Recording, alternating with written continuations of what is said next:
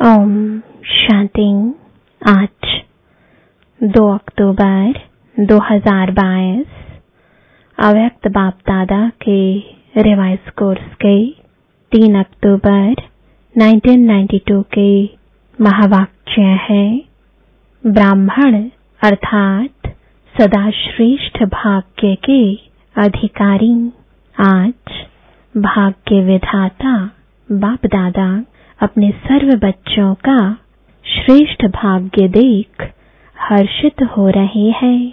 इतना श्रेष्ठ भाग्य और इतना सहज प्राप्त हो, ऐसा भाग्य सारे कल्प में सिवाय आप ब्राह्मण आत्माओं के और किसी का भी नहीं है। सिर्फ़ आप ब्राह्मण आत्माएँ इस भाग्य के अधिकारी हो। यह ब्राह्मण जन्म मिला ही है कल्प पहले के भाग्य अनुसार।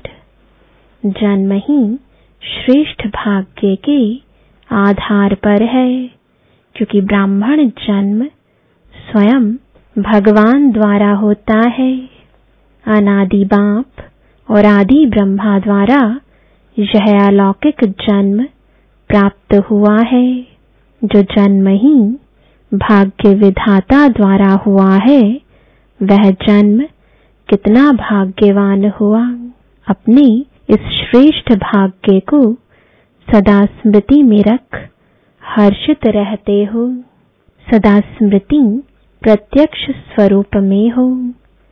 सदा मन में इमर्ज करो। सिर्फ़ दिमाग में समाया हुआ है, ऐसे नहीं। लेकिन हर चलन और चेहरे में स्मृति स्वरूप, प्रत्यक्ष रूप में स्वयं को अनुभव हो और दूसरों को भी दिखाई दे कि इन्हों की चलन में, चेहरे में श्रेष्ठ भाग्य की लकीर स्पष्ट दिखाई देती है। कितने प्रकार के भाग्य प्राप्त है, उसकी लिस्ट सदा मस्तक पर स्पष्ट हो। सिर्फ़ डायरी में लिस्ट नहीं हो, लेकिन मस्तक बीच भाग्य की लकीर चमकती हुई दिखाई दे। पहला भाग्य जन्म ही भाग्य विधाता द्वारा हुआ है।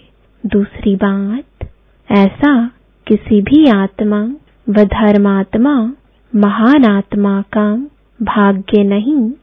जो स्वयं भगवान एक ही बाप भी हो, शिक्षक भी हो और सतगुरु भी हो। सारे कल्प में ऐसा कोई है। एक ही द्वारा बाप के संबंध से वर्षा प्राप्त है। शिक्षक के रूप से श्रेष्ठ पढ़ाई और पद की प्राप्ति है। सतगुरु के रूप में महामंत्र और वरदान की प्राप्ति है।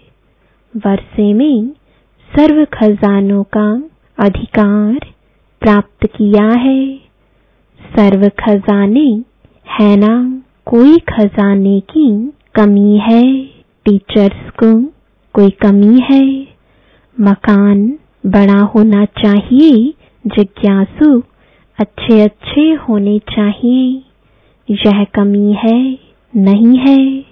जितनी सेवा निर्विघ्न बढ़ती है तो सेवा के साथ, सेवा के साधन सहज और स्वतः बढ़ते ही हैं।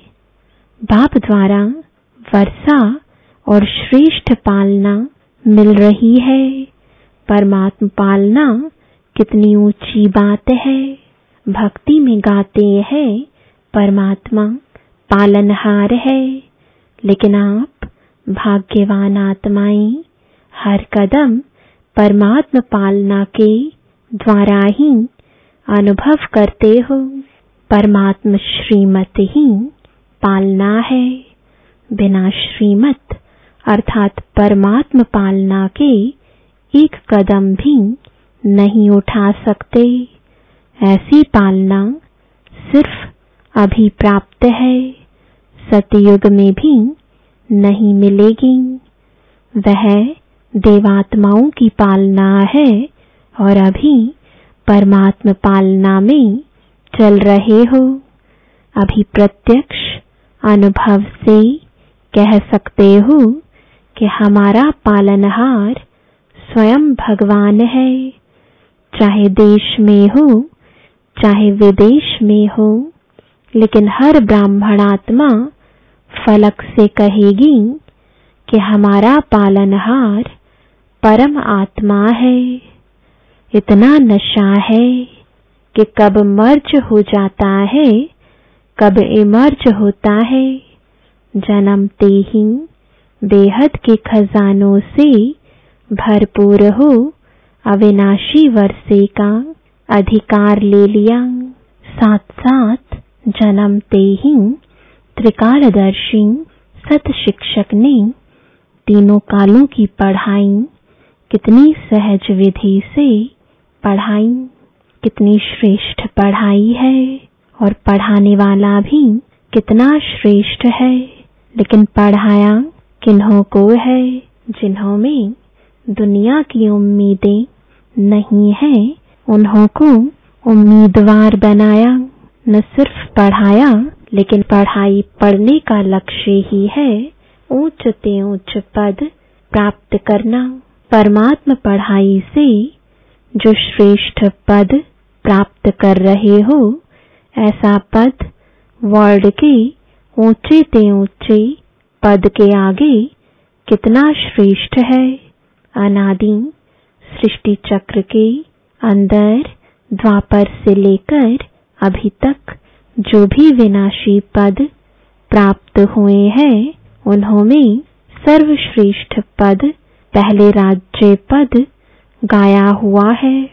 लेकिन आपके राज्य पद के आगे, वह राज्य पद क्या है? श्रेष्ठ है। आजकल का श्रेष्ठ ते श्रेष्ठ पद प्रेसिडेंट प्राइम मिनिस्टर है। बड़े ते बड़ी पढ़ाई द्वारा फिलोसोफर बनेंगे, चेयरमैन, डायरेक्टर आदि बन जाएँगे, बड़े ते बड़े ऑफिसर बन जाएँगे। लेकिन यह सब पद आपके आगे क्या है? आपको एक जन्म में, जन्म जन्म के लिए श्रेष्ठ पद प्राप्त होने की परमात्मा गारंटी है और उस एक जन्म की पढ़ाई द्वारा एक जन्म भी पद प्राप्त कराने की कोई गारंटी नहीं। आप कितने भाग्यवान हो जो पद भी सर्वश्रेष्ठ और एक जन्म की पढ़ाई और अनेक जन्म पद की प्राप्ति तो भाग्य है ना? चेहरे से दिखाई देता है, चलन से दिखाई देता है, क्योंकि चाल से मनुष्य के हाल का पता लगता है। ऐसी चाल है जो आपके इतने श्रेष्ठ भाग्य का हाल दिखाई देवे। या भी साधारण लगते हो? क्या है? साधारणता में महानता दिखाई दे जब आपके जड़ चित्र अभी तक महानता का अनुभव कराते हैं, अब भी कैसी भी आत्मा को लक्ष्मी नारायण व सीताराम व देवियाँ बना देते हैं तो साधारण व्यक्ति में भी महानता का अनुभव कर सिर झुकाते हैं ना। जानते भी हैं कि यह वास्तव में नारायण व राम आदि नहीं है बनावटी है, फिर भी उस समय महानता को सिर झुकाते हैं, नमन पूजन करते हैं। लेकिन आप तो स्वयं चैतन्य देव देवियों की आत्माएँ हो। आप चैतन्य आत्माओं से कितनी महानता की अनुभूति होनी चाहिए। होती है। आपके श्रेष्ठ भाग्य को मन से नमस्कार करें। हाथ व सिर से नहीं, लेकिन मन से आपके भाग्य का अनुभव कर स्वयं भी खुशी में नाचें। इतनी श्रेष्ठ पढ़ाई की प्राप्ति श्रेष्ठ भाग्य है। लोग पढ़ाई पढ़ते ही है। इस जीवन की शरीर निर्वाहार्थ कमाई के लिए, जिसको सोर्स ऑफ़ इनकम कहा जाता है, आपकी पढ़ाई द्वारा सोर्स ऑफ़ इनकम कितना है? माला माल होना, आपकी इनकम का हिसाब क्या है? उनका हिसाब होगा लाखों में, करोड़ों में लेकिन आपका हिसाब क्या है? आपकी कितनी इनकम है? कदम में पदम। तो सारे दिन में कितने कदम उठाते हो और कितने कदम जमा करते हो? इतनी कमाई और किसकी है? कितना बड़ा भाग्य है आपका? तो ऐसे अपनी पढ़ाई के भाग्य को इमर्ज रूप में अनुभव करो। किसी से पूछते हैं तो क्या कहते हैं? ब्रह्मा कुमार और ब्रह्मा कुमारी तो है। बन तो गए हैं, लेकिन ब्रह्मा कुमार व ब्रह्मा कुमारी अर्थात श्रेष्ठ भाग्य की लकीर मस्तक में चमकती दिखाई दे। ऐसे नहीं कि ब्रह्मा कुमार व ब्रह्मा कुमारी तो है लेकिन मिल जाएगा, कुछ तो बन ही जाएँगे, चल तो रहे ही हैं, बन तो गए ही हैं। बन गए हैं, या भाग्य को देख करके उड़ रहे हैं। इसमें बन तो गए हैं, बन ही रहे हैं, चल ही रहे हैं। ये बोल किसके हैं? श्रेष्ठ भाग्यवान के ये बोल है ब्रह्मा कुमार और ब्रह्मा कुमारी अर्थात मौज से मोहब्बत की जीवन बिताने वाले। ऐसे नहीं कि कभी मजबूरी, कभी मोहब्बत। जब कोई समस्या आती है तो क्या कहते हो? चाहते नहीं है, लेकिन मजबूर हो गए हैं। भाग्यवान, अर्थात मजबूरी खत्म। मोहब्बत से चलने वाले चाहते तो है, लेकिन ऐसी भाषा भाग्यवान ब्राह्मण आत्माओं की नहीं है। भाग्यवान आत्माएँ मोहब्बत के झूले में मौज में उड़ती हैं, उड़ती कला की मौज में रहती हैं। मजबूरी उनके आगे आ नहीं सकती। समझा, अपना श्रेष्ठ भाग्य मर्ज नहीं रखो इमर्ज करो। तीसरी बात, सतगुरु द्वारा क्या भाग्य प्राप्त हुआ? पहले तो महामंत्र मिला। सतगुरु का महामंत्र क्या मिला? पवित्र बनो, योगी बनो। जन्मते ही यह महामंत्र सतगुरु द्वारा प्राप्त हुआ और यही महामंत्र सर्व प्राप्तियों की चाबी सर्व बच्चों को मिली। योगी जीवन, पवित्र जीवन ही सर्व प्राप्तियों का आधार है। इसलिए यह चाबी है। अगर पवित्रता नहीं, योगी जीवन नहीं तो अधिकारी होते हुए भी अधिकार की अनुभूति नहीं कर सकेंगे। इसलिए यह महामंत्र सर्व खजानों की अनुभूति की चाबी है। ऐसी चाबी का महामंत्र सतगुरु द्वारा सभी को श्रेष्ठ भाग्य में मिला है और साथ साथ सतगुरु द्वारा वरदान प्राप्त हुए हैं। वरदानों की लिस्ट तो बहुत लंबी है ना। कितने वरदान मिले हैं, इतने वरदानों का भाग्य प्राप्त है, जो वरदानों से ही सारी ब्राह्मण जीवन बिता रहे हो और बिता सकते हो।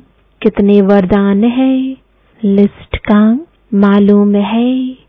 तो वर्षा भी है, पढ़ाई भी है, महामंत्र की चाबी और वरदानों की खान भी है। तो कितने भाग्यवान हो या छिपा कर रखा है। आगे चल, अंत में खोलेंगे। बहुत काल से भाग्य की अनुभूति करने वाले अंत में भी पद्मा पदम भाग्यवान प्रत्यक्ष होंगे। अब नहीं तो अंत में भी नहीं। अभी है तो अंत में भी है। ऐसे कभी नहीं सोचना कि संपूर्ण तो अंत में बनना है। संपूर्णता की जीवन का अनुभव अभी से आरंभ होगा, तब अंत में प्रत्यक्ष रूप में आएँगे। अभी स्वयं को अनुभव हो औरों को अनुभव हो जो समीप संपर्क में आए हैं उन्हों को अनुभव हो और अंत में विश्व में प्रत्यक्ष होगा। समझा? बाप दादा आज सर्व बच्चों के भाग्य की श्रेष्ठ लकीर को देख रहे थे। जितना बाप ने भाग्य देखा, उतना ही बच्चे सदा अनुभव कम करते हैं। भाग्य की खान सभी को प्राप्त है, लेकिन कोई को कार्य में लगाना आता है और कोई को कार्य में लगाना नहीं आता है। जितना लगा सकते, उतना नहीं लगाते हैं। मिला सबको एक जैसा है, लेकिन खजाने को कार्य में लगाकर बाप का खजाना, सो अपना खजाना अनुभव करना इसमें नंबरवार है। बाप ने नंबरवार नहीं दिया। दिया सबको नंबर वन है। लेकिन कार्य में लगाना इसमें अपने आप नंबर बना दिए हैं। समझा नंबर क्यों बने हैं? जितना यूज़ करेंगे, कार्य में लगाएँगे, उतना बढ़ता जाएगा। मर्च करके रख देंगे तो बढ़ेगा नहीं और स्वयं भी अनुभव नहीं करेंगे तो दूसरों को भी अनुभव नहीं करा सकेंगे। इसलिए चलन और चेहरे में लाओ समझा क्या करना है, जो भी नंबर आवे अच्छा है। चलो 108 नहीं तो सोलह हज़ार में ही मिल जाए।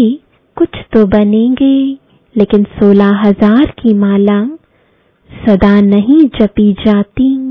कहाँ कहाँ, और कभी कभी जपते हैं। 108 की माला तो सदा जपते रहते हैं। अब मैं कौन? यह स्वयं जानो। अगर बाप कहेंगे, व और कोई कहेंगे कि आप तो सोलह हज़ार में आएँगे तो क्या कहेंगे? मानेंगे क्वेश्चन मार्क शुरू हो जाएँगे। इसलिए अपने आप को जानो, मैं कौन?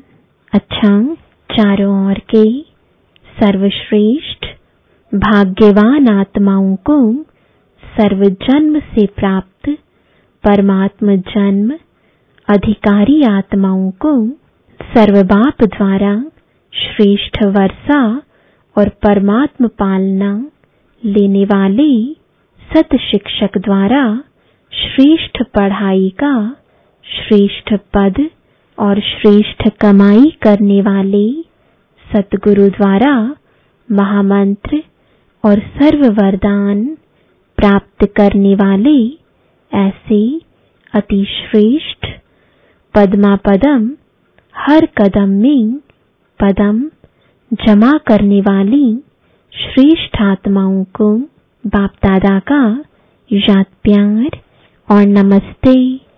अव्यक्त बाप दादा से पर्सनल मुलाकात। यथार्थ सेवा व यथार्थ जात की निशानी है। निर्विघ्न रहना और निर्विघ्न बनाना सदा अपने श्रेष्ठ भाग्य के गीत स्वतः ही मन में बजते रहते हैं। यह अनादि अविनाशी गीत है। इसको बजाना नहीं पड़ता। लेकिन स्वतः ही बजता है। सदा यह गीत बजना, अर्थात सदा ही अपने खुशी के खजाने को अनुभव करना। सदा खुश रहते हो। ब्राह्मणों का काम ही है खुश रहना, खुशी बांटना। इसी सेवा में सदा बिज़ी रहते हो। व कभी भूल जाते हो। जब माया आती है, फिर क्या करते हो? जितना समय माया रहती है, उतना समय खुशी का गीत बंद हो जाता है। बाप का सदा साथ है तो माया आ नहीं सकती। माया आने के पहले बाप का साथ अलग करके अकेला बनाती है। फिर वार करती है। अगर बाप साथ है तो माया नमस्कार करेगी, वार नहीं करेगी। तो माया को जब अच्छी तरह से जान गए हो कि यह दुश्मन है तो फिर आने क्यों देते हो? साथ छोड़ देते हो ना। इसलिए माया को आने का दरवाज़ा मिल जाता है। दरवाजे को डबल लॉक लगाओ। एक लॉक नहीं।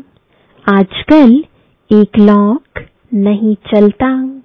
तो डबल लॉक है याद और सेवा। सेवा भी निस्वार्थ सेवा। यही लॉक है।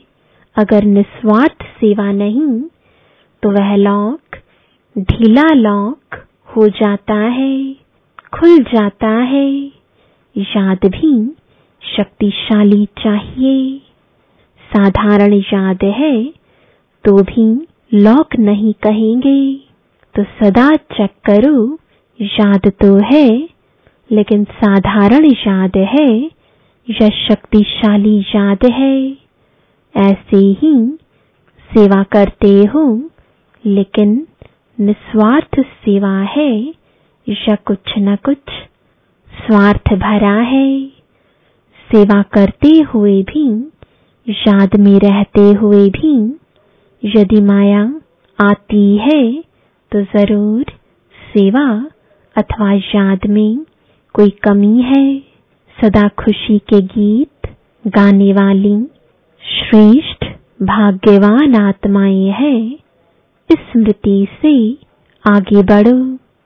यथार्थ योग व यथार्थ सेवा, यह निशानी है निर्विघ्न रहना और निर्विघ्न बनाना। निर्विघ्न हो या कभी कभी विघ्न आता है। फिर कभी पास हो जाते हो, कभी थोड़ा फेल हो जाते हो, कोई भी बात आती है, उसमें अगर किसी भी प्रकार की जरा भी फीलिंग आती है, यह क्यों, यह क्या तो फीलिंग आना माना विघ्न। सदैव यह सोचो कि व्यर्थ फीलिंग से परे फीलिंग प्रूफ आत्मा बन जाए तो माया जीत बन जाएँगे। फिर भी देखो बाप के बन गए बाप का बनना, यह कितनी खुशी की बात है। कभी स्वप्न में भी नहीं सोचा कि भगवान के इतने समीप संबंध में आएँगे। लेकिन साकार में बन गए तो क्या याद रखेंगे? सदा खुशी के गीत गाने वाले। यह खुशी के गीत कभी भी समाप्त नहीं हो सकते हैं। टीचर्स का अर्थ ही है अपने फीचर से सबको फरिश्ते के फीचर्स अनुभव कराने वाली। ऐसी टीचर्स हो, साधारण रूप नहीं दिखाई दे, सदा फरिश्ता रूप दिखाई दे, क्योंकि टीचर्स निमित्त होना तो जो निमित्त बनते हैं, वो जो स्वयं अनुभव करते हैं, वह औरों को कराते हैं। यह भी भाग्य है जो निमित्त बने हो। अभी इस भाग्य को स्वयं अनुभव में बढ़ाओ और दूसरों को अनुभव कराओ। सबसे विशेष बात, अनुभवी मूर्त बनो। वरदान है। जिम्मेवारी की स्मृति द्वारा सदा अलर्ट रहने वाले शुभ भावना, शुभ कामना संपन्न भव। आप बच्चे, प्रकृति और मनुष्य आत्माओं की वृत्ति को परिवर्तन करने के जिम्मेवार हो। लेकिन यह जिम्मेवारी तब ही निभा सकेंगे। जब आपकी वृत्ति शुभ भावना, शुभ कामना से संपन्न सतुप्रधान और शक्तिशाली होगी। जिम्मेवारी की स्मृति सदा अलर्ट बना देगी। हर आत्मा को मुक्ति, जीवन मुक्ति दिलाना वर्षे के अधिकारी बनाना, यह बहुत बड़ी जिम्मेवारी है। इसलिए कभी अलबेलापन न आए। वृत्ति साधारण ना हो। स्लोगन है अपने हर कर्म द्वारा। सहारे दाता बाप को प्रत्यक्ष करो तो अनेक आत्माओं को किनारा मिल जाएगा। ओम शांति।